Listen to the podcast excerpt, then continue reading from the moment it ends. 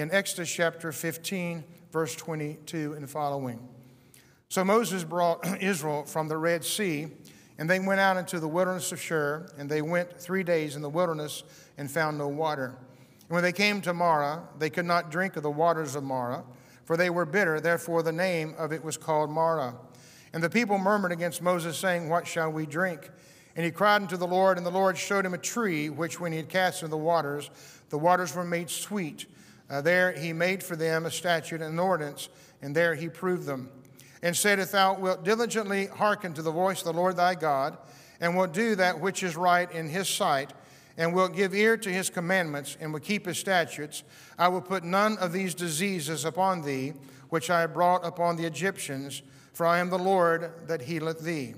And they came to Elim, where, the more, where 12 uh, wells of water, and threescore and ten palm trees, and they encamped there by the waters.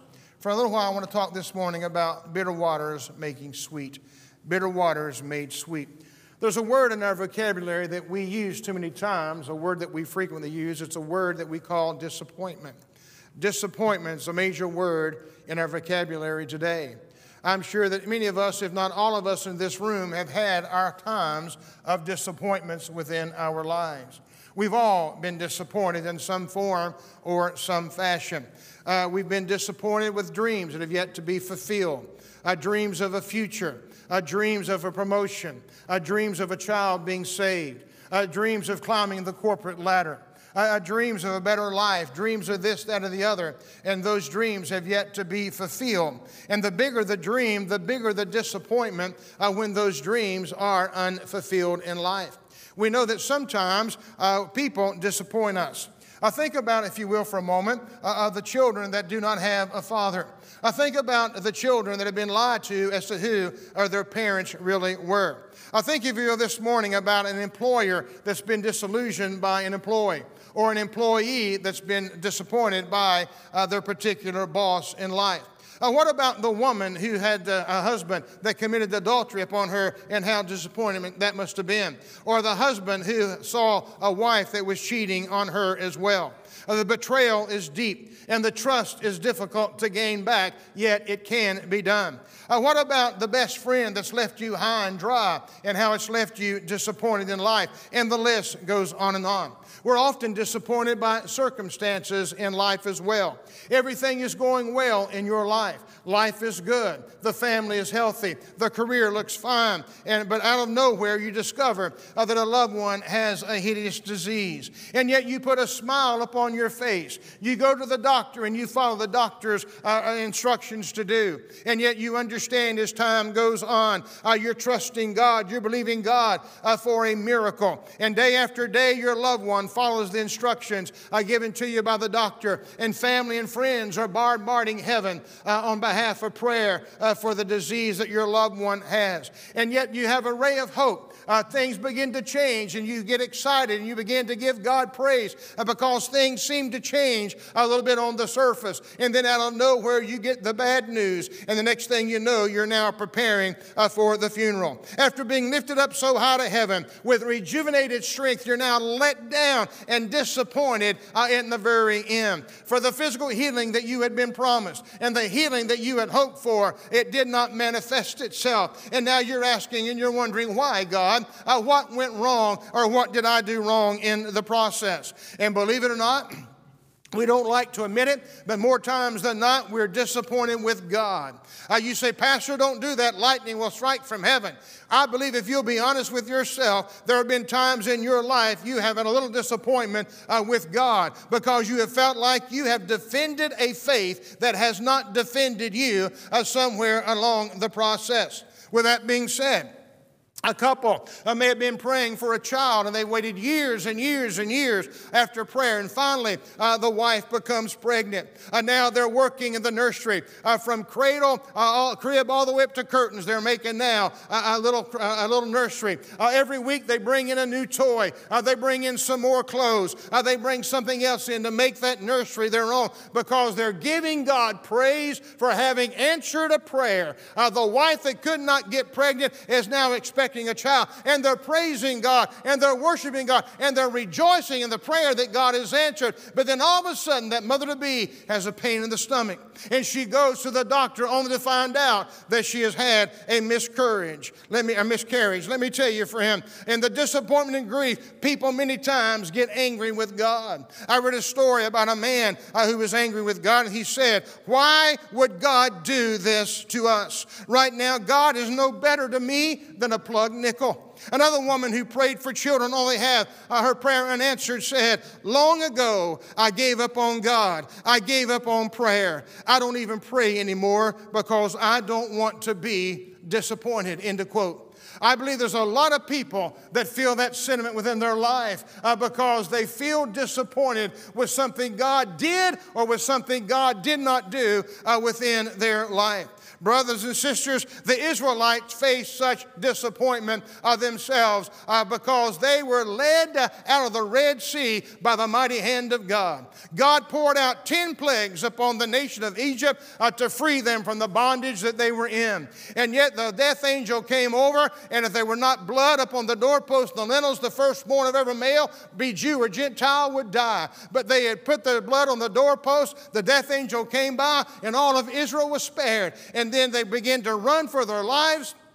They came to the Red Sea, and there there was a great, great body of water. But God said, Moses, hold out the rod because it's the rod of God. And the Red Sea opened, and they went across on dry ground, and the Egyptians followed them, and the same water now congealed down and killed every one of the Egyptian army. God wrought a miracle. And the Jewish people now were singing praise to God. They were believing God for anything. There was nothing impossible with God. And they were tooting God's horn. They were worshiping God, they were praising God, but now all of a sudden their singing went to sighing.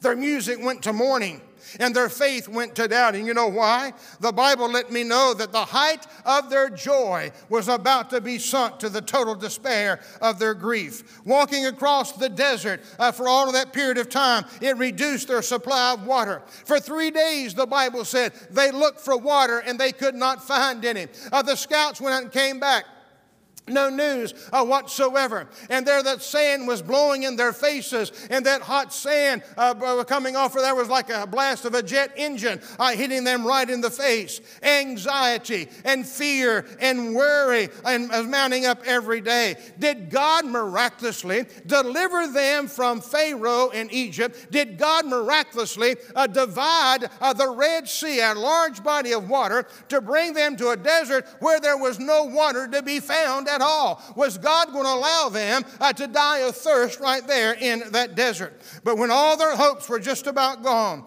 they looked out a little further down the road uh, and they saw what looked like to be an oasis in the middle of that desert. Uh, there, their lips were dry and parched, uh, uh, their throat was dry and haggard, and yet all of a sudden, a ray of hope, they see water out there. And they begin to pat each other on the back and begin to praise God yet again. He came through again. He came through again. Our God has provided again. And they begin to run finally as they got closer. And maybe some put their head deep down in that water. Uh, some, I'm sure, made cup of their hands uh, to begin to drink the water. And some may have had literal cups themselves. The water looked so good. It looked so refreshing. And there was plenty of it. But one by one, those thirsty souls, uh, uh, they parched their lips. They put their water to the mouth, but they had to spit it out. Why? Because the waters were full of of bitterness. When they came to Marah, they could not drink its water because it was bitter. And that's why the place is called Marah. For the people grumbled against Moses, saying, What are we to drink? The grumbling and the murmuring began. Who, who got the blame? Moses, obviously. Moses was their leader. Moses got the blame. Was God playing games with the people?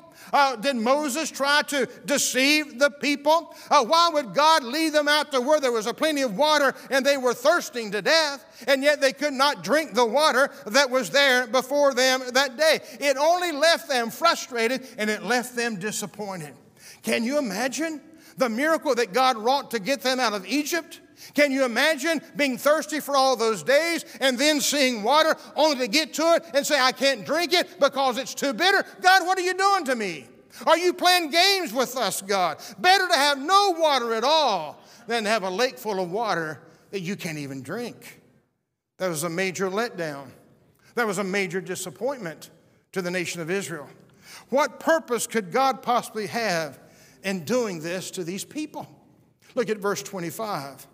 There the Lord issued a ruling and instructions for them and put them to the test. This is a test, a college level examination to reveal their true commitment to the Lord. Were they committed to God or were they committed to what they could see? Did they want God or did they just simply want God's provisions? We don't like these kind of tests in life. It was reveal what was in their hearts and their minds. Beloved, hear me and hear me well. Like it or lump it, believe it or believe it not. Disappointment is exam time. I said, disappointment uh, reveals our character and lets us know who we really are. It holds the mirror up to the spirit and the soul of who we are, and it reveals the warts, the wrinkles, and the pimples of our life and what it looks like to us. Disappointment makes us grow in our faith, or disappointment sends us back down to unbelief, grumbling, and bitter in our life. Who led Israel to Marah? It was God. There was no GPS system. There was no Waze on their app, W A Z E. If you don't have that app, you already get it. It's a good one. There was no literal map they could follow. But God knew the map of the Sinai desert. And God gave that to Moses, and Moses began to follow the Lord. Every step was under the direction of Moses, and now, right in the center of God's will, just while they were following the map that God gave to them, they faced a big time trial a big time exam. God, they would soon learn, is the author not just of our successes, but He's often the author of our disappointments. Did you hear me? He's often the author of our disappointments as well. The steps of a good man are ordered by the Lord, and he delighteth in his way. Now, we all know that there are many times that we're responsible for our own disappointments. We all take ourselves to our own Marah from time to time, but God stands ready to help us. God stands ready to get us back on the right track uh, when we get there. Jesus stands ready all the time uh, to be with us and help us to make the bitter water sweet in our life. And many of us have already experienced this test many times in our life, and we have failed it there at Marah. We're so disappointed with people. We get so disappointed with circumstances. We get so disappointed with God. And there are times we get disappointed even with ourselves, and it leaves a bitter taste in our life. It leaves a bitter taste in our mouth. We get bitter in our own life. I read a story years ago about a woman, I may have shared it with you, but she got bit by a rabid dog and she got to the doctor too late. And he said, Not a thing I can do for you. It's just a matter of time you're going to die. So she got a piece of paper and pen and began to write. And he said, Are you making out your last will and testament? She said, No, I'm making a list of all the people I want to bite. That's what bitterness will do to us. But trials are designed to bring us closer to God and not push us away from Him. We will expect drink and we can't find it there at Marah. For some of us, we have our own private Marah. We think that we're here, that we need to drink, but the waters are too bitter and we cannot drink them. In our mental, our physical, our emotional, and our spiritual exhaustion, we seek to be refreshed from God only to find the hot desert sand blowing in our face. And we're saying, God, why? Why are the experiences supposed to teach us? Why does God allow such disappointments when we have faith in His Word? Why do we experience such disappointments when we feel like we've heard from God? Why do we feel such disappointment and experience when we believe we're right in the center of God's will? Why the disappointments? Why is the test so high with the curriculum of God as we go through the school of hard knocks? Believe it or not, disappointments test our focus. Disappointments test our focus. When their hopes were dashed to the ground, the hearts of Israel was revealed. In their need, they were not focused on God as much as they were focused on their own need. They were not focused on God, they were focused on water. They weren't focused on God, they were fo- focused on getting their, their thirst quenched. I'm not condemning them, and nor should you. If you were thirsty and you were hot and you were tired and you were bewildered, and you know that you don't expect so much out of a deodorant on those hot days, you would probably be upset as well. The problem was that their need for water was so consuming, they lost their focus of God. They forgot to trust God in the midst of what was going on. They jumped to the conclusion that God had abandoned them rather than thinking God may have something better for you because the last thing God did will be better than the next thing that God does. And yet, if all we can see is what's before us, God led you here, so the water's bitter. That means God has something better for you. But no, we get angry because we focused on the water, but not on the God who led us to the water. And then we say, but God, something wrong with the water. Then hang on. Don't get bitter. Continue to praise, continue to worship, because something better will come. We may not understand it. They erred in thinking they did not have to trust God. They get this when success was right there in their sight. They thought, here's the water, whoopee, we don't trust God no more. Here it is. You can never stop trusting God. We've got to always continue to trust God. Whatever we have our hearts set on something, we stand for a good chance of disappointment. For instance, you're convinced, I deserve that promotion on the job. I have paid my dues. I have done my work. I've been there longer in seniority. I deserve the promotion, only for somebody else less qualified to get the job because they knew the boss in higher places. You're left disappointed. You've waited and you've worked hard on your credit to buy that house of your dreams, and you're ready to sign on the dotted line only to have that house sold out from underneath you. You're left disappointed. Or the pastor who's heard the heart of God say, Go to this town and pastor this church, and you send the resume, and they accept the resume, and they interview you, and they want you, and God's confirmed it again and again and again and again that this is the will of God. I only have a phone call on a Monday morning. Oh, thank you for your consideration, but we voted ourselves in a pastor yesterday. That's disappointment. That's disappointment. Not only do we feel disappointed, we feel betrayed. We feel let down. We feel confused. We feel bewildered. Whether the Israelites are thirsty or with a single person wanting to have a companion or a workaholic who's married to the job, the temptation is always the same. It is to pin our hope on something that'll give us what we think we need. And we pin our hopes on what we think we need. But we always need God no matter where we are. But no, we pin our hopes on what we think we need, and we think what that'll give us the peace that we want.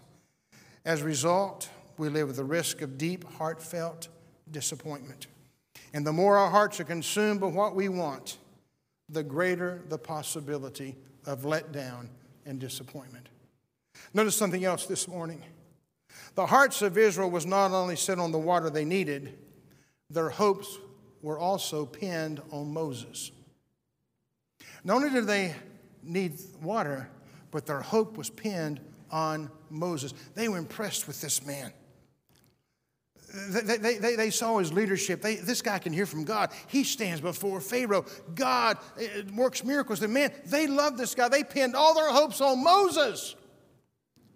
But when they went to the Marah, and the water was bitter. Now they began to murmur against Moses. They criticized Moses. They didn't like Moses. The allegiance began to turn away uh, from Moses at that particular time. Now they felt deceived. Their loyalty, their admiration had changed all into grumbling. They blamed him, even though the circumstances was not his fault. And you know what? I believe Moses felt worse than they did. Because after all, he had heard from God. He was doing the leading. And now maybe they're feeling guilty, uh, feeling like he felt it. And maybe Moses is, is beating himself up as well. I don't know. But I know one thing he got a double whammy. The people whom he loved was now turning against him. Let me tell you something. If your happiness is depending upon a person, any person, your risk of disillusionment and disappointment is extremely high. You might meet the person whom you think you cannot live without. That person may think they can live without you. You marry the person of your dreams only to find out it's a living nightmare. Or the list, on the list of 10 reasons why marriages fail, unrealistic expectations is the number one reason. People expect a partner to do for them what only God can do, namely to make them happy. Only God can do that. The world is full of so called superstars, church. Let Jesus Christ be our superstar today. He alone is worthy of both our hopes and he alone is worthy of our affections. David, who had his share of Marahs, he said, My soul, wait thou only upon God, for my expectation is from him. Paul said, If you then be risen with Christ, seek those things which are above, where Christ sitteth on the right hand of God. Set your affection on things above, not on things of this earth. Even water should never mean more to us than God. Even if we're thirsty and our lips are parched, water should never mean more to us than God does. With our hopes pinned on Moses, with our eyes fixed upon the water, the people knelt to drink, and when they were choked, they became angry. Circumstances didn't work out the way they thought they should. God led them to where they thought is going to be a satisfying place, and it wasn't. Disappointment is God's way of reminding us that we have got to get rid of the idols in our life. Pastor, you're talking to Christians. You think Christians can't set up idols? You think Christians don't deal with idols that need to be knocked down? I believe that we do from time to time. Asaph, the Old Testament prophet, uh, who himself was envious of the wicked, when he saw God from his viewpoint, wrote, Whom have I in heaven but thee? And there is none upon this earth I desire beside thee.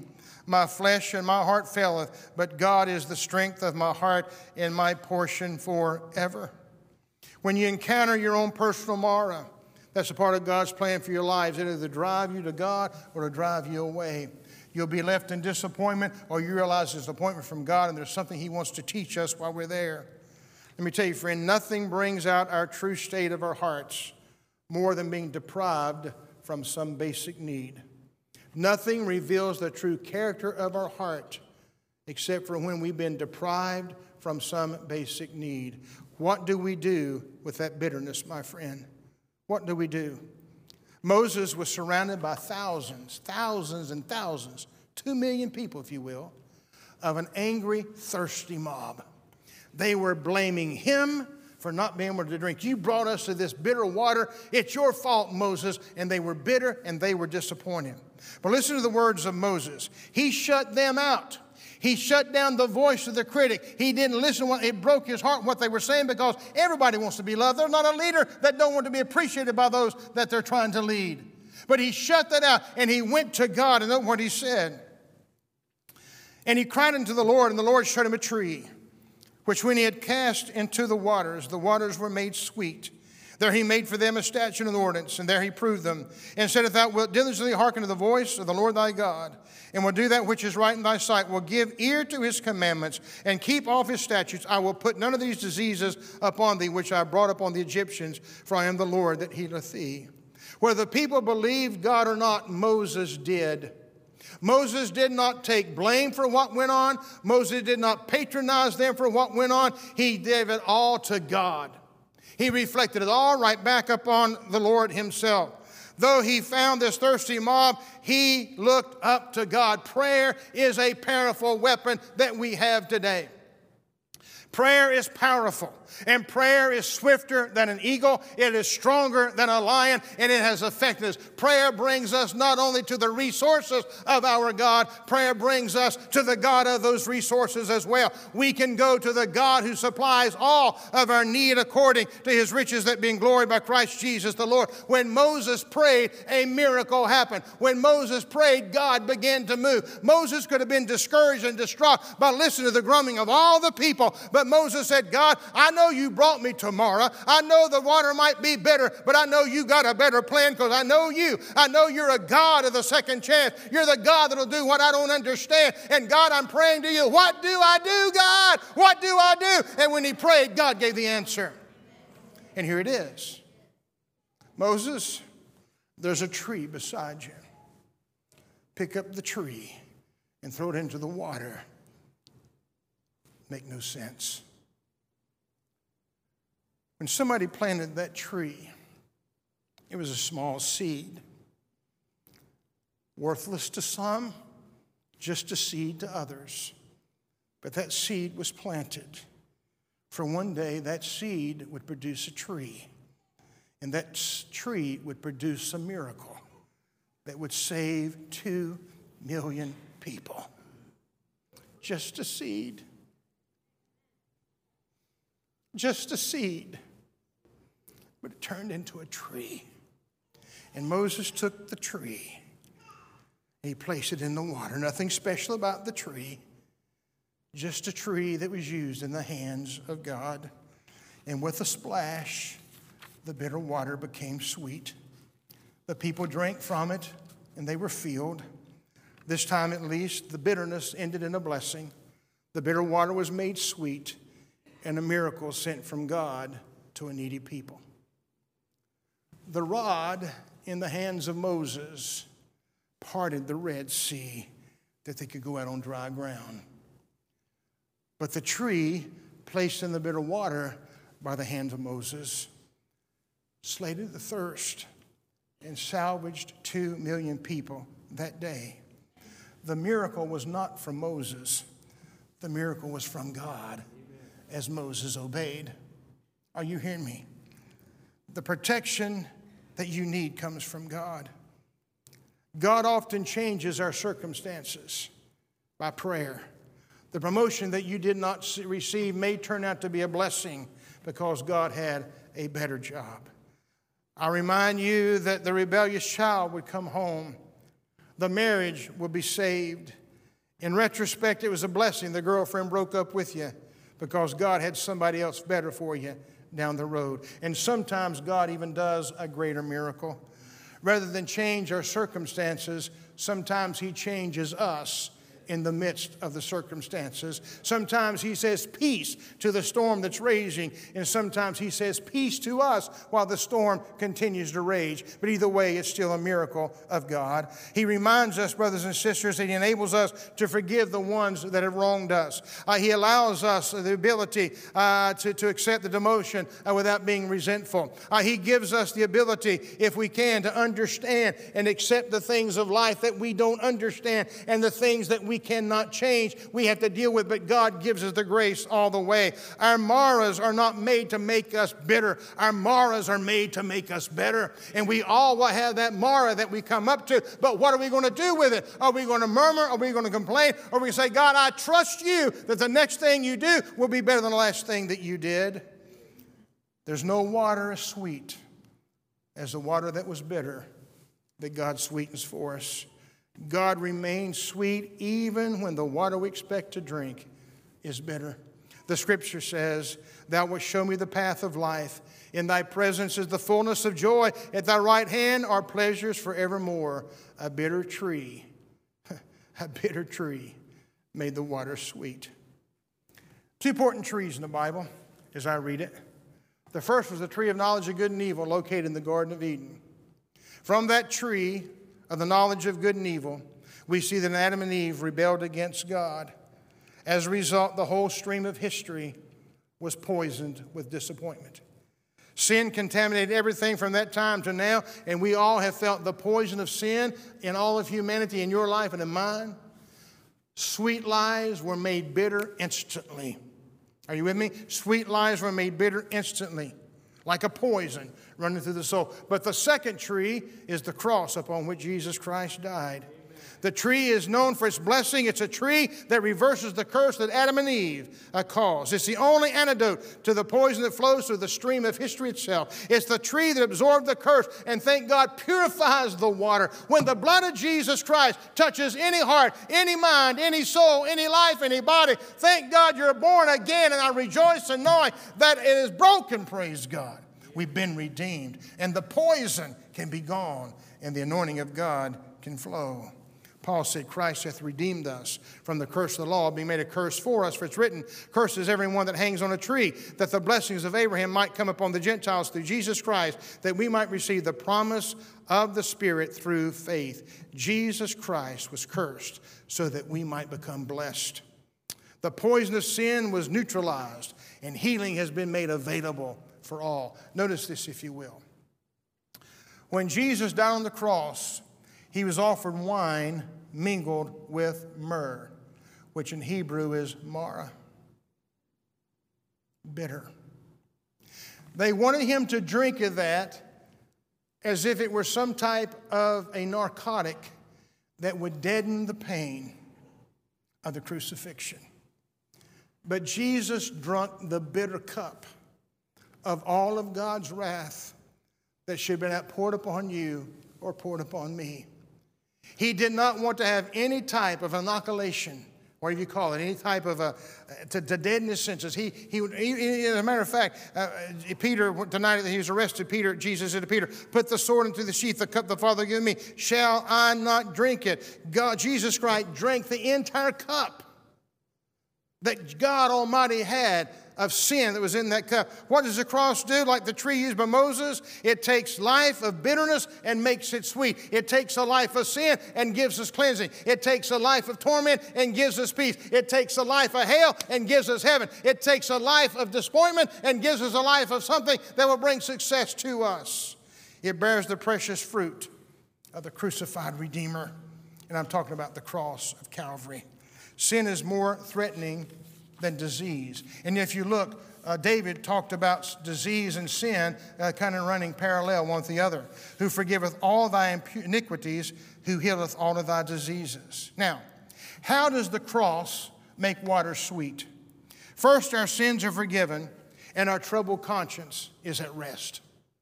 Think about that. Our sins are forgiven. Our conscience is at rest. I praise God for that.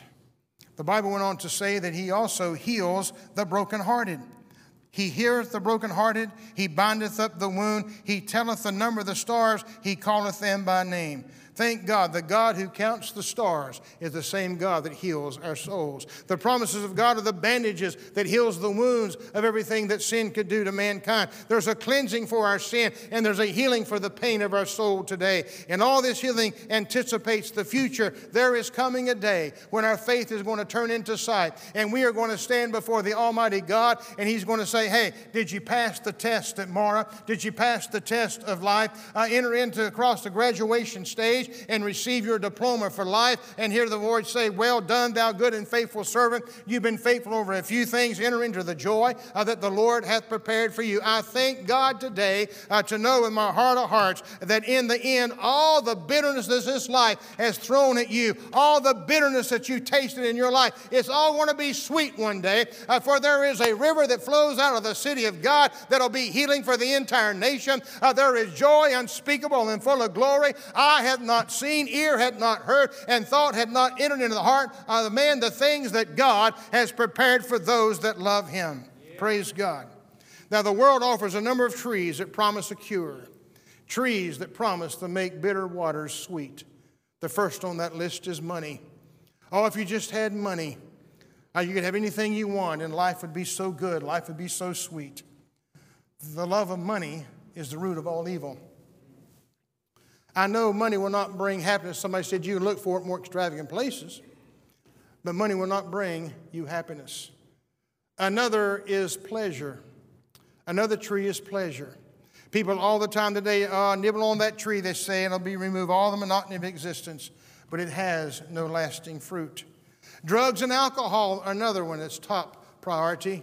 Drink of its fruit, smoke of its leaves, but again, all to no avail. More miles of bad road, more disappointment, more heartache, more bondage. But I want you to notice something. After Marah, the Israelites came to Elim, where there were 12 springs of water and 70 date palms.